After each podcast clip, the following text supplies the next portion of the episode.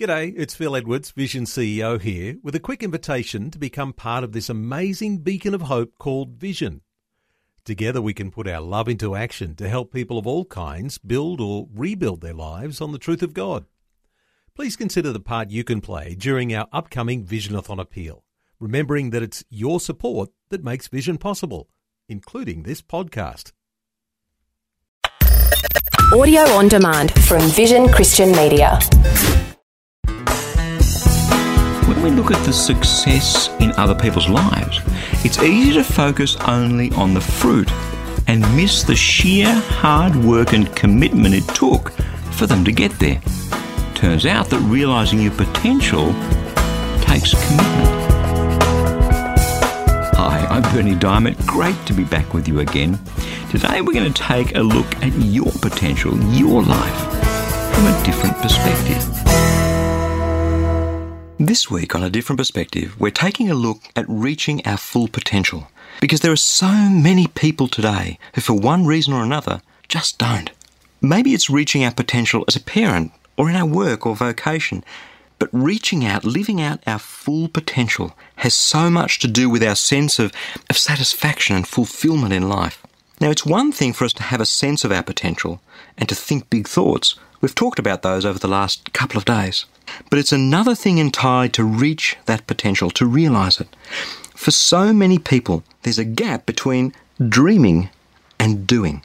We look at great tennis players or musicians or business leaders or model parents and dream of being like them, but somehow we conveniently ignore the hard yards involved in reaching that sort of potential. Bottom line, reaching our potential involves hard work. Bloke by the name of Paul, an apostle 2,000 years ago, he knew that. He wrote this He said, Don't you know that in a race, all the runners run, but only one gets the prize? Everyone who competes in the games goes into strict training. They do it to get a crown that won't last, but we do it to get a crown that'll last forever. Therefore, I don't run like a man running aimlessly. I don't fight like a man beating the air. And then he goes on to talk about all the things that can distract us. Paul looked at life in this way. He said, Look, a lot of things are going to happen through life. I'm going to be determined to be focused on what God's called me to, but my full potential, the thing that really matters, is my relationship with Jesus. It's an eternal thing. And the things he did along the way were amazing. But for him, they were steps along a journey which he took very deliberately. He was very focused on. But the journey was the point. It was, it was culminating in eternal life. He led so many people to Jesus. He planted and nurtured so many churches over a dozen or so years. He wrote almost half of the books of the New Testament. We're still reading his stuff today. We're sitting here today, 2,000 years on, talking about what Paul wrote. The guy had a huge impact. But here are the two things that really strike me about Paul. The first thing is he never lost sight of the end game. He saw all his potential in those terms. You know how we can get distracted by what's going on today, what's going on tomorrow? You read what Paul wrote, and he's always talking about life today in terms of eternal life, in terms of the goal, in terms of being with Jesus for eternity. The second thing is he knew that reaching his potential involved hard work and perseverance through trials. Paul, he sparked riots. He was beaten. They tried to murder him. He was shipwrecked. He was bitten by snakes. He was hounded by the religious establishment. He was imprisoned, chained, killed for his faith. And all the way, all the way, he had his eye on the end game. And the end game for Paul was Jesus. We can dream dreams. We, we can think big thoughts and then get all starry eyed and imagine somehow like it won't be hard work like becoming a parent. You know, when you make that decision as husband and wife to have a child and you think, ah, oh, it's going to be wonderful, and yeah, yeah, it's going to be hard work, but it's going to be wonderful. And then you go through the process, a, a lifelong process of bringing up children. Even when they're adults, we're still involved in their lives. And it's a wonderful experience, but it's hard work. As Paul said, Paul used the example of, of the athlete you know, an athlete wants to win the race at the games, but an athlete has to go into strict training. It requires focus and effort and dedication and perseverance and breaking through the pain barrier that athletes have to break through. And whatever the calling is that God has placed in our life, whatever our potential is that He wants us to live out, we can bet our bottom dollar that as wonderful as that journey will be, as fulfilling as that journey will be, it'll be hard work too. It'll require dedication. And the thing that for Paul helped him to do that was his perspective, his eternal perspective, always with his eye on the end game. In, in 20 years of consulting in lots of organisations, I've seen that the number of people who keep their eye on the end game during difficult times, well, there aren't many of them. Actually, quite a small percentage of people. And those people, in organisational terms, are worth their weight in gold because they're the ones that keep an organisation focused, moving forward to where it should be going. But we need to do the same as people. That's what I find so encouraging about Paul is when he went through those riots and the beatings and the shipwrecks and he was always focused on the glory of God in Jesus Christ. So realizing that we have some potential, thinking big thoughts, having great ideas, they're important, but they're only the first step.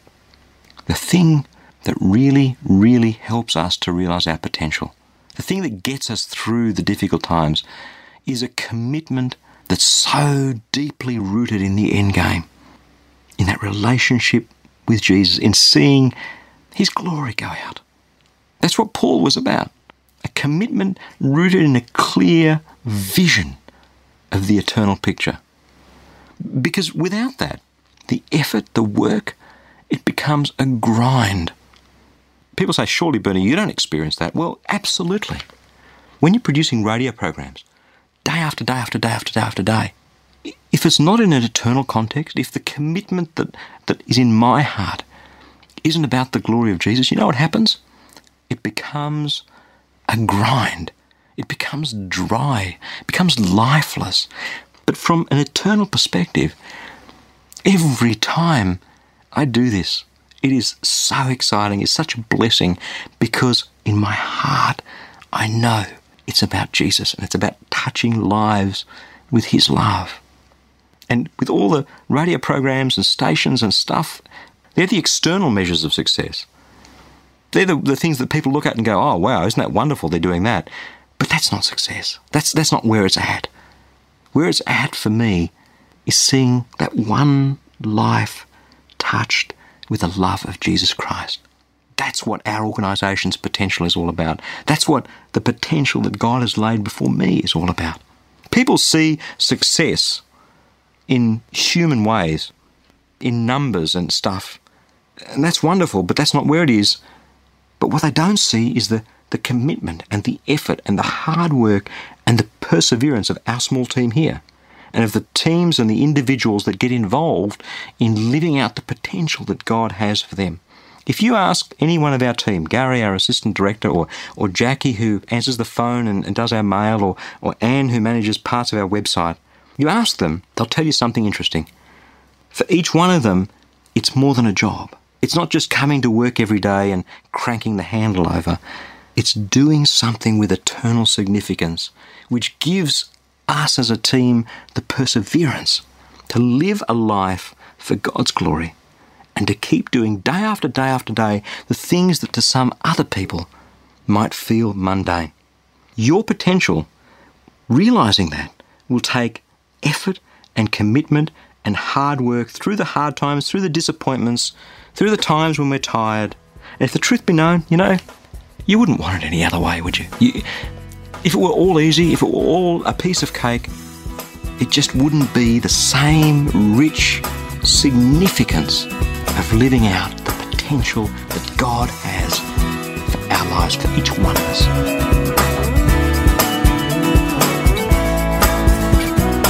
Sometimes life dishes up stuff that we rather it hadn't. And as we struggle with that stuff, it's easy to lose sight of the fact that in all likelihood, God is up to something good, changing us from the inside out in ways that we don't quite understand at the time. That's why I love to send you a free copy of my latest life application booklet. It's called The Grace Transformation because God's Word is alive and active. Amen. So I'm praying that through this booklet, He'll help you lay hold of the freedom that Jesus died and rose again to give you so that you can become all that He created you to be.